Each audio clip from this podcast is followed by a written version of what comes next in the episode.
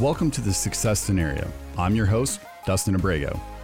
On the Success Scenario, we meet and hear from current LCC students, people just like you, who face adversity, why they chose LCC, and how they turn their situation into a successful one. Today I'm joined by Krissie Schnieber. Krissie, thanks so much for stopping by. We really appreciate you taking time out of your limited summer because you just got done with summer classes, right? Correct. Okay. How did we do with the summer classes? We did really well, even though we did not think we would. Okay. okay. What'd you take this summer? This summer, I took Composition 2 mm-hmm. with Gloria Shirey, mm-hmm. and I took Art History from the Renaissance with Don Weigand. Mm-hmm. And that one was fully self led. Um, composition 2 was ORT with lecture time with Gloria. So, and uh, composition 2, I finished with a 98.47 and I don't know what the percentage comes to, but art history I finished with 499.5 out of 512 possible points. So, so I'm hearing four point in both classes. You are hearing. Okay. I'm getting another president's okay. another, another president's list. Okay, so backtracking Which, a little. you know, I'm yeah. collecting. so us backtracking a little bit for the rest of the people because clearly we've had some convos back and forth. Um, tell us a little bit about yourself, um, why you chose LCC. Is this your first time? Give us the spiel.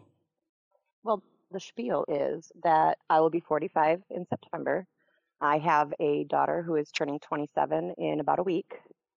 And I married my childhood sweetheart five years ago. Um, I dropped out of high school, actually. So let's go way back. Let's go way back. I dropped out of high school when I found out I was pregnant the first time. I did have two miscarriages before my daughter, hmm. and then I had her when I was 17, just about 18. So I spent what would have been formative college years for anybody else. I spent that being a mom and getting my GED because I did want that. I wanted to be finished. Um, and then working, working a lot. And I did that for her entire childhood until she was done with school. And then I just, I don't know. I, I became disabled in 2008, which is a whole other story. I don't know if we're going to go into that today. Sure. but I became disabled in, in 2008, and it led to a lot of depression, which led to a lot of I can't do this and I can't do that. I'm not capable of this. I'm not capable of that. Any amount of self esteem I had, I lost when I became disabled um, just you feel like a bit of a failure, especially I think I don't want to generalize, but for me at at my age, I was very very young, and then told you're permanently disabled. This will affect the rest of your life. Suddenly, I couldn't work anymore. My daughter was 16 when I became permanently disabled, and I couldn't keep up with her anymore. I spent a lot of time in bed, and it just it just became a very sad situation, and it I had no self esteem, no self confidence. I couldn't do anything. I wasn't capable. And then um, in 2019, my dad passed away. And my dad had been, to that point, my probably my greatest cheerleader. He was always telling me what I was capable of, what I should be doing, how great I am at arguing or talking endlessly and changing minds. And he really thought I should be a lawyer. That that was his thing he wanted me to be a lawyer, but that wasn't for me because I'm not in it for money at all. I just want to help people. And I do come from a very abusive background um, by the hand of my biological father. And I decided, while my dad was still alive, that I, I did want, I wanted to help kids. And my mom had been a foster mother. And so I have two siblings from the foster system. And again, social work seemed to be the way to go. Mm. And shortly before my dad passed away, because it did happen very suddenly, we had had a conversation, and he again told me I should be a lawyer, and I told him, no, I think I want to do social work, but I don't, I just don't know if I can do college. And again, biggest cheerleader that I had, so constantly telling me you can do this, you can do this, and then when he when he went in 2019, very unexpectedly, um, I lost all of what he had been building up in me. It was just gone just like that. You know, he was gone. So who else believes in me? Because I didn't. So it, it, I needed my dad, and of course my mom did, and everything like that. But he he was he was the one pushing me to do more with my life because I think he didn't like seeing me depressed and about my disability. He wanted me to know that I had abilities past that. And when he was gone, I just didn't feel like I had I had a I didn't feel like I had a reason to push for it. I mean, I'm married, I have a husband. What do I what do I need more for? I have a mm-hmm. daughter. I'll be a grandmother eventually. What do I need more for?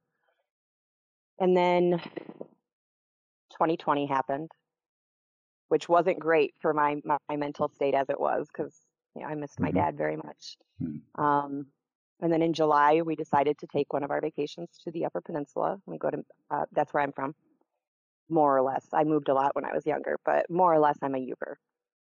So we took a vacation to Paradise, and while we were up in Paradise um, at the cabins we were staying at, I got to meet the grandson of the owners, and he just opened up to me and he started talking to me and to my best friend about being bullied. He was about 12 at the time, about being bullied in school and how how cruel kids can be, and just how it was ruining his experience in school and things like that. And he was just talking to me and talking to me. And I said something to this kid about considering college. And he said, Well, why don't you? He got you. Well, Krissie, yep.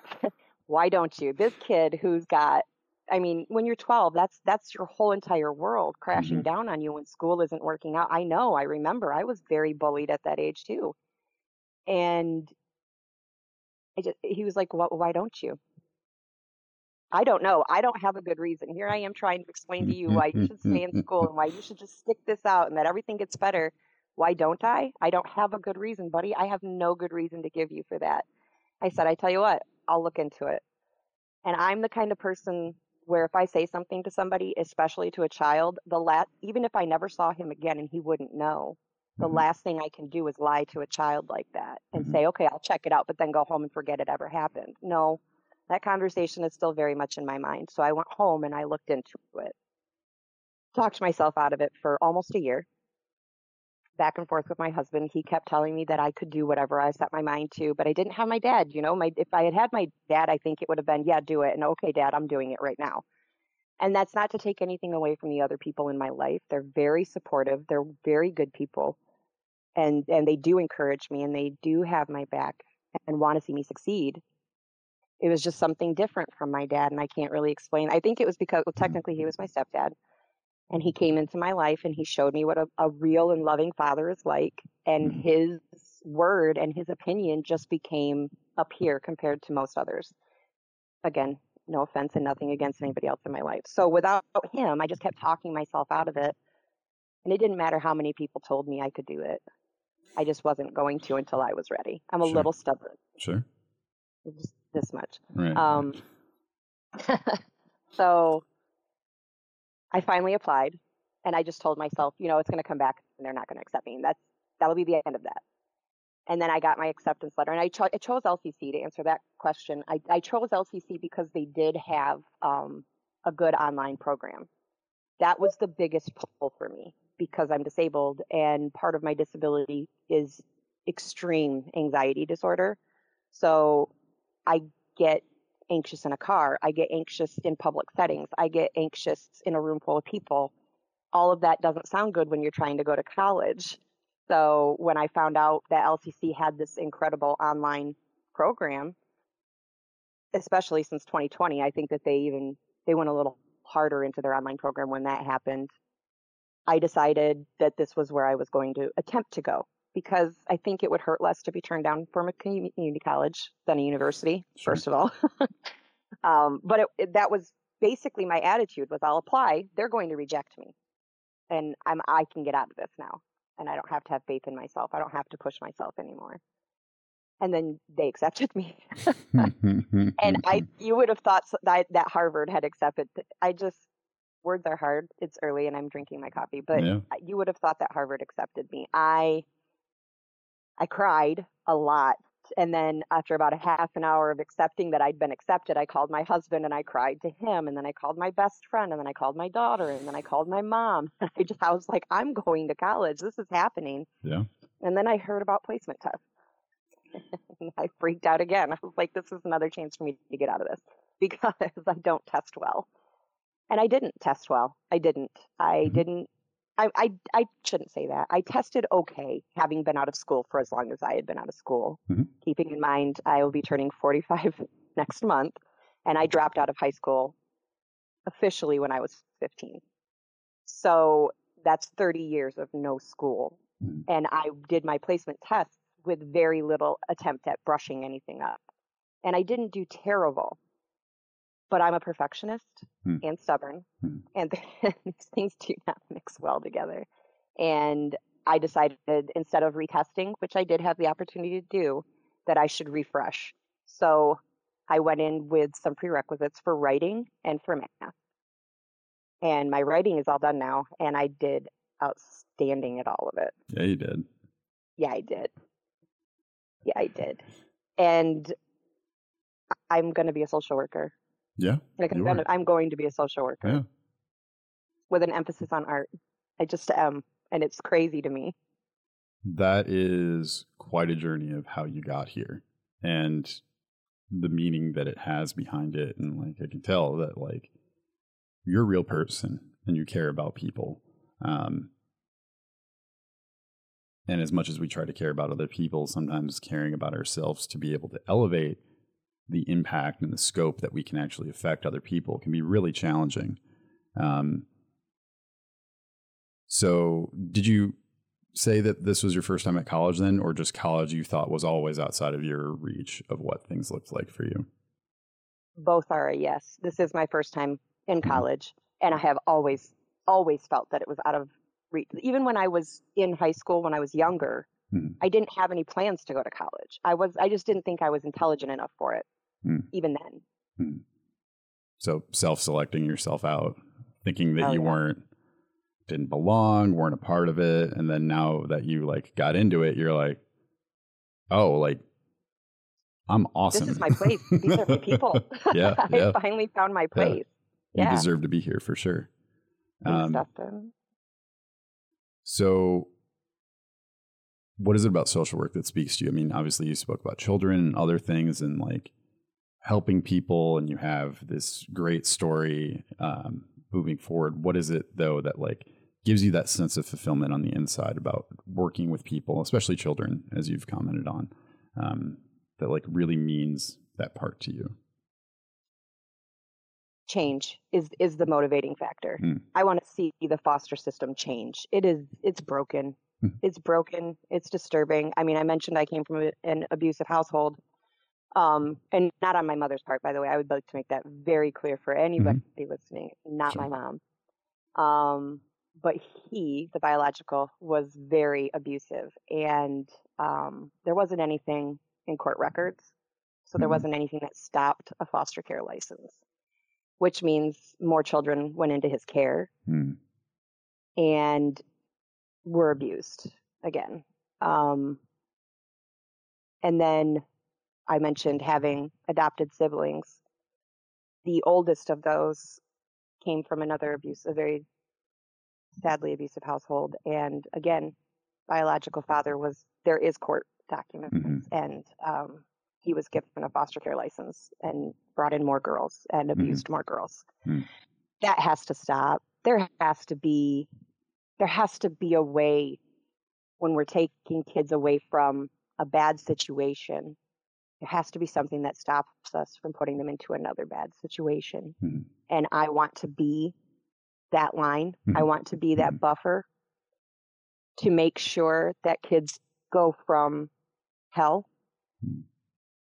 into their forever home with fathers who should be like fathers, like I got from my stepdad, with mothers who love them and don't necessarily envy them or, you know, because that happens a lot. I think, especially mothers of daughters, it can happen a lot, especially learning psychology and things like that now because I'm getting smarter. Um, which is dangerous for everybody uh, but it there there is something there for like a, a woman giving birth to this fresh new beautiful woman you know Mhm. you've given birth to another woman and that you are going to compete with that woman now for the rest of your life and she will always be younger than you she will always be prettier than you she will always be fresher than you and if you don't have your own healthy ego like you can't handle that Mhm. and when you talk to kids, girls in the foster system that have problems with their mothers, a lot of time it is that there's a resentment or or something. There's a connection missing with their mothers Mhm. too. So it's not just it's not just fathers that make a household Sure. Uncomfortable or unsafe. It, mothers do it too, sadly. I just I just really want to be that that line for kids Mhm. where I I just want to know that either we can do th- we can get therapy, we can figure something out to get you back into the home as long as you know we're not talking about the worst of abuse, but if it's a neglect situation or something where you can just educate and you can get everybody back together and that's the optimal ending for absolutely i would advocate for that if that's the best interest of the child but if the best interest of the child is a new home that new home shouldn't be another dangerous place Mhm. it shouldn't be another unsafe place it should absolutely be a a place that the system has already defined as a safe space for you to go to Mhm. so how how is that getting through the cracks Sure. when in my personal life i know it, of it two extreme situations Mhm. and i'm one person if i talk to a group of 10 people how many of those people would also have stories of extreme situations for the foster system i think sadly more than half of them would Hmm. did i go off track No, I no, no. You're fine. No, no. When you, I asked, "Hey, what are you passionate about?" So like I I presented that. There So you you're you're you're right on track. You're totally fine. It's the Um, kids. It really yeah. is. It's I need I need to make sure that they have I mean, when you have the optimal growing environment, you I think become a better person. Character, Mhm. uh, motivation, Mhm. trying to become something and somebody to change the world. When you when you have that proper upbringing, whatever it looks like, it's not cookie cutter, but if you have a proper upbringing where there's the right ingredients, the right amount of love and the right amount of discipline because it is part of it, Mhm. but it needs to be appropriate. You know, the right amount of encouragement and support, all of that mixes together and gives you a human being who goes into the world feeling like they're capable of something. Mm. Versus me, who went out into the world thinking they were not capable of anything. Mhm. I grew up feeling that way, and I went into the world feeling that way. I raised my daughter feeling that way. Mm. Sure, I'm sure didn't raise her to feel that way about herself. Mhm. And until now, getting a chance to look back, of course I wouldn't raise her like that. I want her to feel like the world is her oyster. But then why is the world not my oyster? Mhm. Why is it also not okay for me to feel Mhm. like I can do all these things? So I don't, don't know where I'm going with this, but apparently I had to change my attitude Yeah, about yeah, myself yeah. to get here. You know, I really, sure. I really did. And I know we've talked about this before, but our first meeting, one of the, the, the first things you said to me was take age out of it. Mhm. Your age has nothing to do with this. You're certainly not the oldest student we've ever had, and Nope. you you will never be the oldest student we've Nope. ever had. So get over it. Age has nothing to do with it. And I don't know how long it took for me, honestly. It was a couple more conversations with you after that, and and still in my private life would still say things about, oh, I'm you know, 44 years old. I don't know if I can do this. I'm so tired. I've got so many responsibilities. At 44 years old, 44, and then finally I started yelling at myself. Take your age out of it. Just take the age out of it, and then yell at yourself. And I'm like, I don't have any excuses. I can do this. So Mhm. I mean, that is more. It started to turn into that, and then, like I told you before, I have the I have notes from that first meeting, and it was take your age out of it. You deserve to be here. You belong here. Hmm. And those were the notes I took, and they are still on my bulletin board right by my desk to this day. And I look at them all the time, and I remind myself, yes, I do deserve to be here. I believe it more now Mhm. after I mean, after first semester I still believed it for sure. But this summer semester, that's no joke. That is fast Yeah. and online when when it's fully online too. Yeah. it's fast and you are in charge. Like you have to have Mhm. self-discipline. You have to have the desire to get it done. You have to make time for it. Nobody's telling you be in your seat at this time every day you've got to do that yourself. You've got, and if you don't, you've got to stay up till two, three o'clock in the morning because you didn't get it done. It, Mhm. I definitely now, after sec- my second semester and having that second semester have been a double paced summer semester, my confidence is up there, probably like, to the detriment of everyone yeah. else. But my self confidence is up there. I can do this and I can do this well. Thank you for joining us on the success scenario. My name is Dustin Abrego. Join us next time when we talk to Krissie for the conclusion of this episode as we talk about the positive change in her life and how she's going to help children in the future.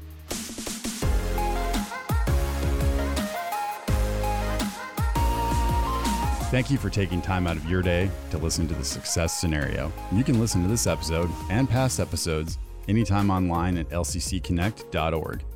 The Success Scenario is a program dedicated to inspiring students towards a path of success. I'm Dustin Abrego, and if you're a current LCC student with a great story to share or know someone with a story to share, connect with me on Twitter or at LinkedIn at Dustin Abrego, A B R E G O. Until next time, success starts with you.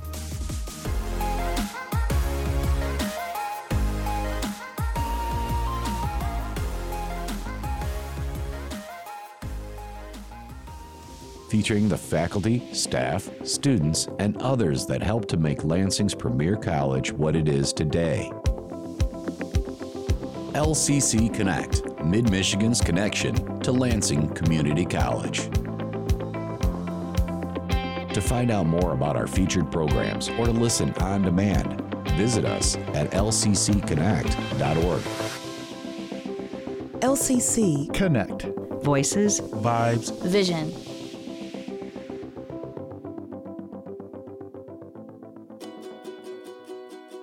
12 Operations at Lansing Community College has been a proud collaborator of the Mason Promise Scholarship since 2016. The Mason Promise Scholarship is a community organization of volunteers that guarantees funding for two years of Lansing Community College education to selected Mason Public School students. These selected students are chosen by the Mason Public Schools at the end of the fifth grade and then become a Mason Promise Scholarship through an induction ceremony. Over the course of the next six years, these students receive mentoring and support as well as introduction to career possibilities through the Pathway program. For more information on the Mason Promise Scholarship at LCC, please visit lcc.edu slash hope.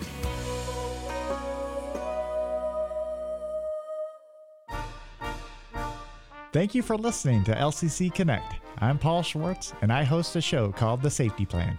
The Safety Plan is about the latest cyber scams and how to avoid them. You can catch The Safety Plan here on LCC Connect or listen anytime at lccconnect.org. I didn't want to talk.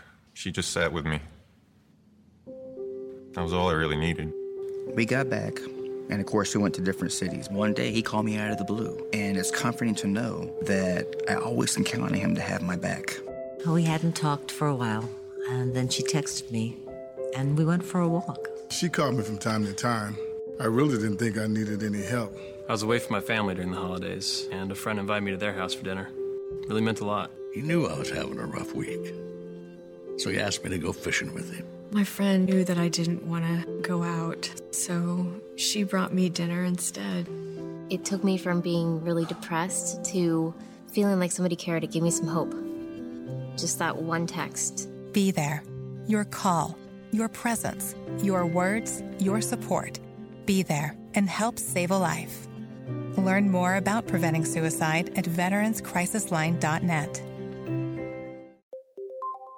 Lansing Community College's Business and Community Institute provides businesses with customized, synergistic trainings that realize logistical opportunity. Learn more about the future of business today at lcc.edu/bci.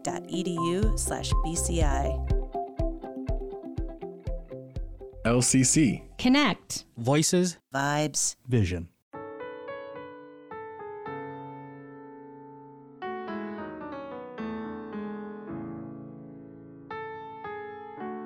It's time for another edition of Equa Tea.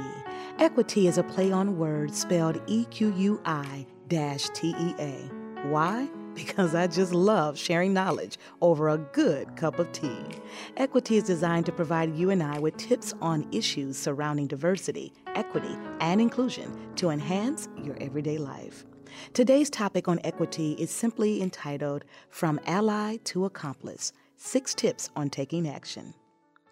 Lilla Watson is a visual artist, activist, and educator who has dedicated her life to educating people nationally and internationally about the Aboriginal knowledge and culture. Her famous quote is this If you have come here to help me, you are wasting your time. But if you have come because you are a liberation or your liberation is bound up in mine, then let us work together. Lilla Watson really frames today's conversation of moving from just being an ally to an accomplice very, very well. Her work around liberty, of how it binds us together, is a collective belief of how our common humanity unites us all. Uh, therefore, this topic really resonates, especially according to Rochester Racial Justice Toolkit, which defines allyship as a proactive, ongoing and incredibly important practice of unlearning and reevaluating in every situation on how we can stand in solidarity. Uh, this is a very important time for us to look at allyship uh, so that we have an understanding of how we can continue to grow in this work called humanity one with another. So, what is it about being an accomplice that's different than being an ally? For an ally, it is about making sure that you are speaking up and standing out, whereas accomplice serves as a disruptor to the status quo. You see the difference there?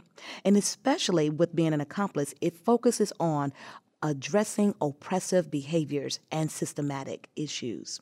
Historically, we can see this during the Freedom Rides of the summer of 1961, where we had a multi group of individuals from various backgrounds coming together and taking a stand in the southern states to protest and do it in a nonviolent way.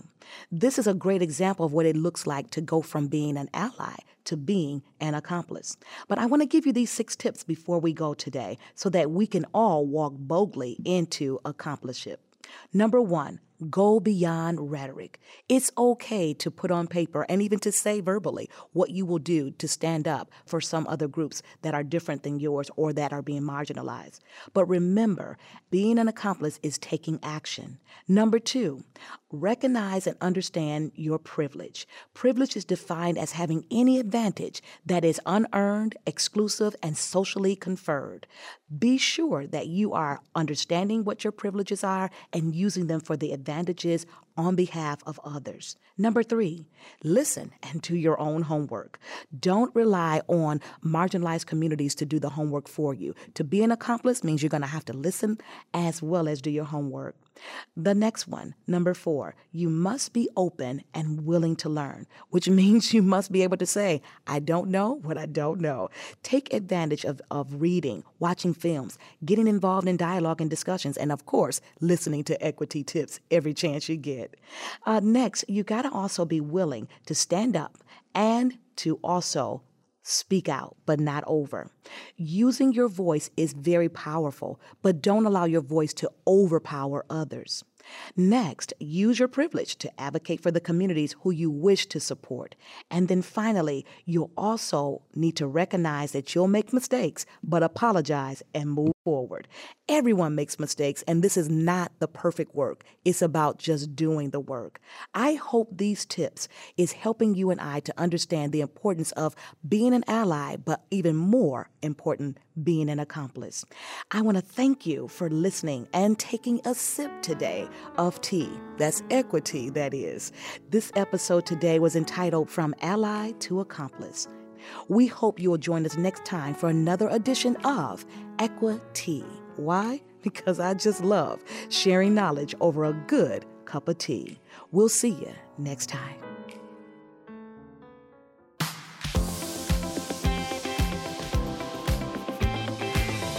Examining the issues and topics that affect our lives from the local level to the world stage. Listen to the programs of LCC Connect anytime at lccconnect.org. LCC Connect. Voices, Vibes. Vision. Founded in 1957, LCC has addressed the needs of Michigan industries through education for more than 65 years. Anchored by the downtown campus located in the heart of Lansing, LCC serves mid Michigan communities with additional campuses in Delta Township, East Lansing, and Livingston County. The college offers more than 200 degrees and certificate programs and is accredited by the Higher Learning Commission. Those interested in learning more about LCC may visit lcc.edu slash you belong. This is a public service announcement test from TakeMeFishing.org to determine if you need a fishing license and boat registration before heading out on the water. Let's begin. Are you a bear? Do you have a beak? Does your name rhyme with Ald Beagle? Do you dart in front of cars? Here's a tough one. Do you have plumage? Do you rub your body against things to mark them? Do you have webbed feet? No, I mean like a. Were you hatched? Do you have fur? I'm not talking back hair. Does your boat fly south for the winter with the other boats? Regardless of how you answer, you need to be licensed and registered because it helps local conservation efforts protect the very natural resources you enjoy boating and fishing in for generations to come. Do your part at takemefishing.org.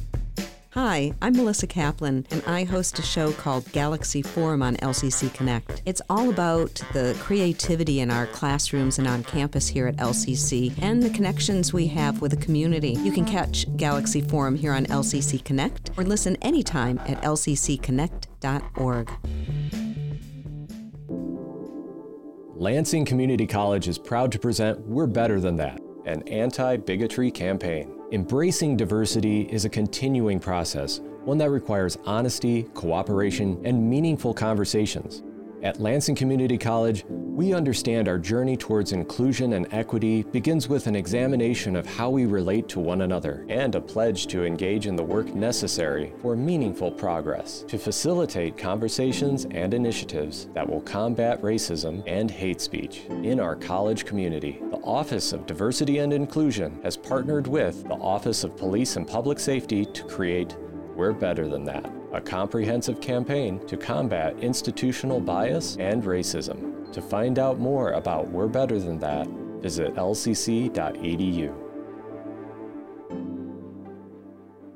LCC Connect. Voices, Vibes, Vision.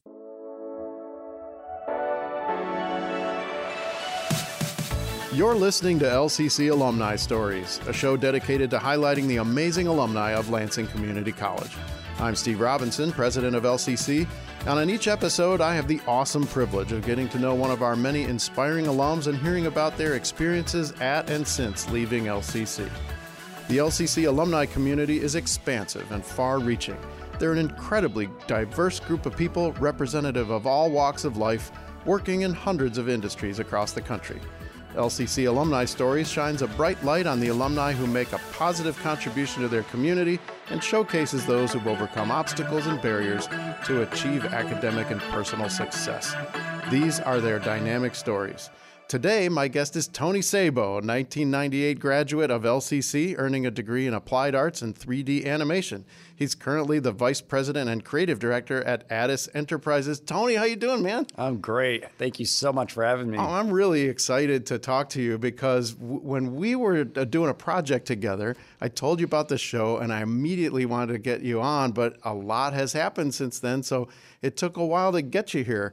How are you doing? I am fantastic. Excellent. How about yourself? I'm, I'm doing great. So Tony and I, we we um, met in person for the first time when we were both dapper dads. that was a trip, wasn't it? It sure was. So if you for listeners who are not familiar with uh, Women Working Wonders uh, fundraiser Dapper Dads, Tony and I got to dress up in Kositchek's clothing and go down the runway with all the lights and the music, and it, it was it was a lot of fun. It was. Got to strut our stuff. We did, and, and you had one of your kids with you, right? I did. Yeah, I tell did. me about that. Uh, That must have been special. Actually, yeah, I had uh, two of my sons with me, um, Landon and Lucas, and uh, yep, they got all dressed up, walked the runway with me, and uh, to end it, my other son Landon actually went up to the did a flip at the end. And That's right. I was backstage, but I heard the crowd went nuts. Yeah, it was really cool. They kind of they kind of showed me up and helped me out, so it was good. Well, I, I had a similar strategy. I didn't bring any of my kids, but we brought some LCC students, and uh, I, it, it was it was a really fun event for a great cause. Sure was. Say so. Before we talk about your time here at LCC as a, as an alum, I would love to hear about what you're doing now at Addis. Tell me a little bit about your company and and and what you do professionally. Sure. Well, Addis Enterprises is a full design and marketing firm. Mhm. Yeah. Uh, so about seven years ago, we rebooted Addis Enterprises. Um, John came to me uh, one day and says, you know, hey, do we get jobs uh, at Michigan State? Um, do you want to reboot this company? What would you like to do? And Mhm. uh, so we went out and interviewed at Michigan State. I interviewed about two to three different departments, Mhm. and uh, you know, got a couple offers. Um, John got a really amazing offer at MSU, Okay. and he pulled me back into his house and he said, "Do you really want to do that, or do you want to just take a leap of faith and go out and uh, restart this company?" Mhm. And I said, "I I want to restart this company. Let's do it." So, uh, about a couple months from working in his in his house over on the West Side neighborhood, we decided to just. Uh, Go look at some property, Mhm. and we got a place right next to right next to Midtown Brewing Company, Right here downtown. right downtown. Uh-huh. Yeah, and that went extremely well. We ended up hiring Jody Miller, which was also from our old company, um, great friend of ours, and it was just the three of us for a while, and hired a couple more. Uh, people a couple months down the road and then outgrew that building very fast. Wow. So within probably a year of being downtown, we decided to look around and we got a place off of uh, Michigan Avenue and Mount Hope. Okay. And we bought a building there and we bought the building next door and we took the garage and made it into a green screen studio uh, slash lounge area for our clients. Okay. Um, and we, within, I would say, two to three years, we grew to 15 to 16 people. We Wow, grew- that's huge growth. yeah, we grew really fast, which was a little scary. Um, I don't know how prepared we were right off the bat, but uh, you know, the the past three years, I'd say, has been really like um, taking our policies and perfecting them. And now that we're like considered a, a big boy company, we had to uh, really concentrate on policies and make sure um, we grew um, strategically Got and it. smart. So, yeah. so the fork in the road at the beginning is that we're gonna are we gonna work for somebody else at a research university, or are we Mhm. gonna are we gonna go our own way uh, with this company? And you've had incredible growth. Tell me a little bit about what you do with your clients. You're you're still in that design Mm-hmm. animation space, right? What what what kind of work do you uh, do you do for for clients? So, oh, so for our clients, actually, you LCC was a client of ours about four years ago. Fantastic. We- What did we what did we do with you? Um, what uh, what career fits you? We did that campaign. It- they were uh, f- uh, animate. Uh, Adobe or back in the old school days, Flash Right, ads. Flash animation, Yeah, yeah. so we I redid those in Animate, uh, Adobe Animate, and um, we did a campaign where we we took uh, vector graphics and just created um, some simple 2D animations, uh, 15 second clips, so you could sprinkle those all throughout different local websites of Lansing, um, and and we had any category from nursing to uh, construction. Mhm, mhm. Even audio. I think we did a, a fun little audio one. So had a little soundboard animation of a guy like adjusting the sound levels and things like that. That's cool, and that Yeah. it's still an important part of uh, of college storytelling is Mhm. animation, right? Mhm. So sounds like sounds like you did some spots that uh, highlighted career pathways for Mhm. us. Uh, and it's funny that you mentioned Flash. I mean, I, I Mhm. I'm, I'm older than you, but I remember um, when that was the, the the way animation worked on the web. I'm a I'm a huge fan of um, I don't know if you know uh, Homestar Runner, the Flash cartoon. No. Okay. Well, anyway, it's Okay. it's now sort of defunct because you, you all the all the uh, animation was on Flash, and uh, teach me the technology that it doesn't run anymore, right? Flash doesn't run on Does on- not. Okay, Completely dead. completely dead format. So. Mhm. So, what are the formats you're you're de- developing and designing in for clients right now? So HTML5, uh, like like anything Canvas related through Animate, so Mhm. that just converts to HTML5 Canvas. Um, but uh, the, the the most exciting thing I think we do Mhm. at, Addis Enterprises, and I'm being biased because this is my degree. Okay, this is what you do. animation, Uh-huh. and backing up outside of uh, um, outside of Addis Enterprises, just before we we kind of had that middle phase of trying to find jobs, I did work at LCC for a year Oh. uh, with Sean Huberty over at West Campus. Oh, okay, And, West Campus. Yeah, we Yeah. built a video game over there, and I got to learn a lot of like t- like 3D um, gaming engine. Uh, modeling and things like that, and I got to put together their website and Mm-hmm. um, do a, a really cool. Uh, I think it was called the, the Smart Neighborhood. And Okay, it was kind of like taking the West Campus and what would it look like with future wind technology and all sorts of fun Oh, animations. that sounds great. Yeah, Well, maybe that's a great pivot point to talk about you as an LCC grad. You graduated in 98 and you actually studied animation here. Tell me tell me how did you get to LCC? Did you grow up around here and what was this your uh, your first choice for college? What was your what brought you to LCC? Sure. Well, we uh, grew up in Detroit. Uh, Mhm. moved to Lansing when I was 14. Mhm. Went to Grand Ledge High School. Okay. Um, didn't quite know what I wanted to do. Um, I really struggled. Uh, coming here, like you know, I uh, I wanted to be an architect, Okay. but math was not my strong suit. So. Uh, I talked it over with my parents, and my mom just kept saying, like, you are an awesome artist. Since you were a little boy, you were building stuff around the house, and you know, I could see you being an architect. But like, maybe you should just go talk to a student advisor. So I did. I met with an advisor Here here at uh, LCC? at LCC. Yeah, yeah. Um, and I kind of I, I wanted to start off at see like maybe start off at LCC and transfer to MSU, but I just was like, you know what? I want to see how just two year a two year college goes, Mhm. and I knew this was a was a great fit. So I met with a student advisor here, and um, it was Sharon Wood. I'm not sure if Sharon is still here, Okay. but she uh, she sat me down and she asked me. Um, you know, what do you like to do with art? And I said, oh, I like to draw stuff like that. And Uh-huh. she said, well, do you want to make soup soup can labels for um, like graphic design? And I looked at her and I was like, absolutely not. That sounds so she kinda- asked you specifically, yeah. you want to design labels Yeah. for food products? Yeah. Okay. She said that, well, that's one field and it wasn't really. Um, that wasn't the doing it best way to sell in graphic design. But Okay. yeah, she, I mean, she kind of, because she had something better in store for me. She says, or do you want to make dinosaurs walk in Jurassic Park? And my eyes lit up. I was like, yes, that's What a specific memory. That's great advising, Yeah. by the way. You- Yeah. she's creating a vision for you in your head about what so Yes. so making dinosaurs walk. That sounded pretty cool. Yeah, huh? and All right. Jurassic Park was huge then, and I was like, right. That was a huge time for uh, for for that movie. So that's what you decided your path was going to be. Tell me a little bit about the classes that you took. Yeah, um, I, I remember Photoshop very clearly. Right. Um, I love Photoshop now. I mean, It's a, such an important tool in Yeah. all kinds of design, right? all kinds. Yeah, I, I, I mean, I took like typography. I remember it was all hand drawn at that point. Mhm, like mhm. I don't, I, I, it was uh, PageMaker, I think, back in the day. That, that's a familiar name. Yeah, Mhm. so I took PageMaker, PageMaker, and uh, I can't remember what the equivalent program was. Um, but I, I learned that. I learned Painter, which Mhm. does not exist anymore. I don't. I don't think, unless they've changed it around. I think it's called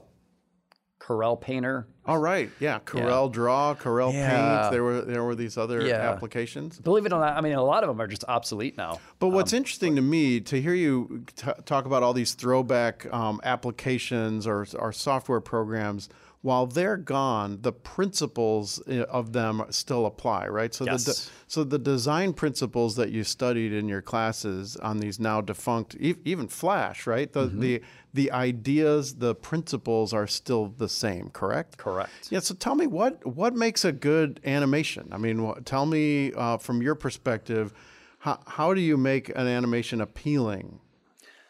Storytelling. Okay, tell me about that. Yeah. Uh, so I'll give you a good example. Yeah. Um, uh, a professor at MSU, Dr. Richard Pursley, uh, came to me and said, I have this idea, like, I don't know how I'm going to do it, but I'm thinking of taking. Um, uh, he, he's a, let me back up. He's a professor um, for uh, animal science department, Okay, and he works with basically uh, the estrous cycle of, of cows. And he said, "What if we did like we took a photo of a cow and took another photo of a cow, and you kind of like just do voiceover like they're talking to each other?"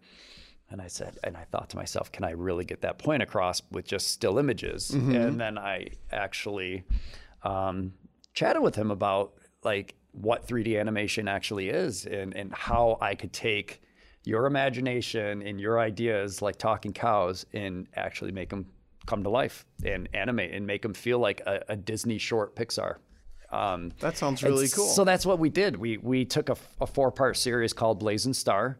Uh, Blazing Star, uh, I think it's These are cow names. Yeah, Blaze and Star. Okay. I Exactly. can, I'm already picturing it in my head. Yeah, yeah, and and and it's a four part series, and they're about five minutes per clip. Um, and he uses them for basically educating his students. Uh, you could go on just YouTube and just research Blazing Star. They're if they're really funny. He wrote all the uh, scripting and uh, the, the the like. The really cool part is you know you, you just find your your voiceover talent, which Mhm. is a couple girls he worked with Okay. uh, in the department, and you the, they record the voiceover and I place it into like Lightwave, and then you start by like you know purchasing 3D models or building out 3D models, and then you go on set and location to the dairy farm, and you take reference photos of everything, the stalls, the the the architecture of the entire place, and you start bringing in those photos into Photoshop, and another thing you would do is when you're at those locations, you would take what's called texture photos, like the, of the ground, straw, what they eat, um, the cow's surface, things like that. So what I would do is I would take a lot of photos of like the back walls. What do the back walls look like? Well, they're aluminum and they're they, they're, they're dirty aluminum. So I'd take a photo of that and take a photo of the ground. And what you would do is take those texture photos and then you would start building out your models and you would map those UV texture maps onto the ground, onto the cows. So you're taking real life photos and just mapping them into a, a 3D environment. Wow. Yeah, and then you light the light the scene, you you surface the scene, then you work on camera camera work, and then you take the actual 3D models and you rig them, and then you take the voiceover and you start to play them and every time the cow like blaze talks, you you look at the inflections of the words and then when they say like an R, you kind of take the the the, the facial expression of what an R looks like. Yeah, to face. simulate to what a, what a human face would do when it's making that noise. Exactly. So, uh, that's uh, fascinating to me. So how much of those kinds of principles did you pick up in your classes here, and how much did you have to learn after the fact?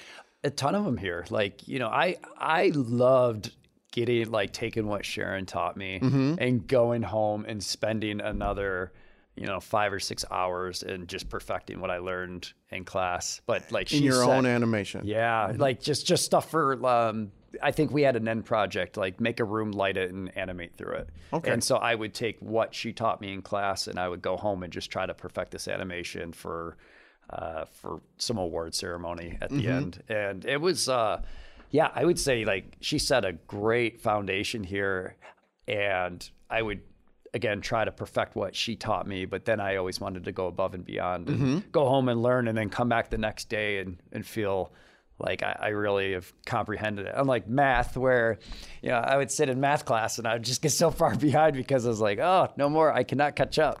But I wanted to make sure I was on top of my A game when it came to uh, the animation. So the animation stuff, you always had that that appetite for more, right? Yes. That's what I'm uh, what I'm hearing. So you took classes in, in animation, and Mm-hmm. typography, and design. You graduated in '98. Uh, what'd you do right after graduation? Did you go work for a company doing animation? What?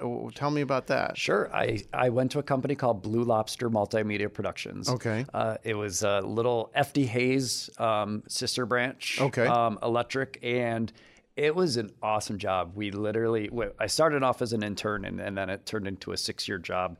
So we would take um, dimmer switches. Okay. Uh, for companies like Wiremold and Leviton, we would take dimmer switches and we get like 10 mo- physical models of a dimmer switch and we would just wreck them. We'd break them apart, and there would be a circuit board, and there'd be all these little pieces on there. And what sa- same thing with like the cows, we'd break it completely off, all the models apart, the physical models, and then I'd take a photo of like the circuit board, and then I would actually model that, and then I'd take what I broke off of the circuit board, and then I would model and surface that, and then attach it to that. And so basically, what would happen is we'd have a full 3D model, and then we'd have some voiceover work done um, explaining how this dimmer switch gets installed and we would do an explosive view so the model would pull apart and it would we'd show how to connect the wires properly to an outlet um, how certain screws go in and things like that and it was a training device Wow. So um, Yeah, let me for- see if I get this right. This is fascinating because in order to, you, what you were making essentially were instructional videos Mhm. or like almost like visual manuals for these for these switches. And you know, if you've ever worked with one of these things, you get a little white piece of paper that you open up and it's got these little diagrams and it's really hard to understand. You made essentially a teaching tool for what the installation and repair of these things. Exactly. And must was it fun to break these things? Oh, it's so much fun. So I, I got to know about this. So so you you're you're taking images of them at various stages of Mhm. deconstruction. How did you actually break them? They seemed like they'd be hard to break. Yeah, well, a lot. Some of them, you know, you would just unscrew certain parts, but yeah, a lot of them, we would needle nose pliers. You just take them and wreck the it. plastic. and Really? This is why you got probably ten different models because you would need to, you know, actually use uh, or, or actually surface and model them perfectly. But you, you know, it'd be pretty hard to do with half of them because they're so destroyed and wrecked. Um, so yeah, we would have, like I said, I would probably get through about four to five models, and then we'd have five left over. But um, yeah, it was it was just needle nose pliers, hammers. Sometimes we would just sit there and paint. That's that's funny. So the the audience of these videos are what technicians and then just end yeah. end users who are who are. Uh, who are installing them? That's great. So you were there for six years. About six years. Yeah. yeah. What'd you do after that? Oh, probably American Eagle and uh, Meijer Warehouse. Uh-huh. Yeah, I kind of dropped off for a while. I would say I worked at Meijer Warehouse for four to five years. Okay. And then I realized like I have to do, I have to get back into. You want want to go back into animation, right? Yeah. Mhm. So I went to Robert Half Associates in Novi and I said, Hey, I'm kind of going back into the ball game. Here's my old resume, uh, my old work. Now the problem is, is 3D animation is super cool, but we don't live in New York, Chicago, and not, for one, not a lot of people have heard about it. Two, the pricing it can be a little high. So um, a lot of people are like, "Oh, we'll just go with still images." So, so tell me a little bit about that. It's more expensive, I'm guessing, because it's more labor intensive to create, right? It- Exactly. it's one thing to just take still images, but if you're going to do 3D modeling, um, it, it, it's going to cost more, right? Yeah, and and that's usually a a, a five to ten person team for, for animation. Really? And I'm yeah one person team. So uh, so yeah, I went to Robert Half and I I.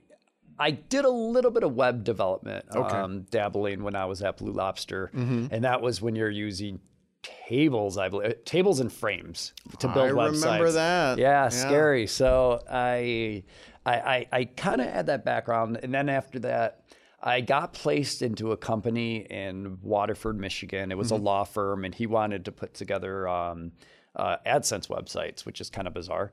Um, so I, I started to learn a little bit more web development there. Okay. Uh, that lasted about two years, and then I moved back to Lansing because I was I moved down to Howell, and then moved back to Lansing, and then I went back to Robert Half, and they placed me again into a company called Rizzi Designs. That's that was about 12 years ago. Okay. And that's where I just said, hey, I got animation skills, but I understand that there may not be a huge market for it. Okay. So I self-taught uh, myself uh, websites, how Mhm. to program front-end development. Right. Um, and then I got huge back into Flash, um, graphics, uh, Premiere editing, video editing, audio editing, things like that.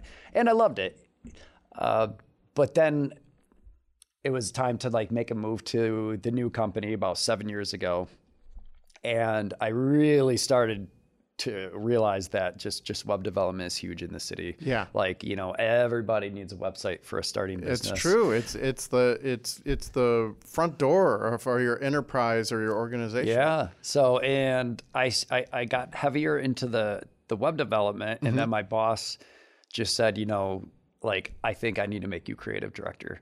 Like because because you're starting to like design. Every website you see Mhm. that in Lansing that we've done has been you know your eye. So why don't you start doing all the front end mocks and things like that? And then I would also do my video editing on the side. I'd, you know we do a lot of uh, editing with uh, Premiere Mhm. uh, things like that. But I always had that passion for 3D and John saw at Rizzy Designs the success in it. Even though we we only had maybe three or four clients, he saw that there was a lot of potential, a lot of like, if hey, if we could really break this door wide open, let's do it.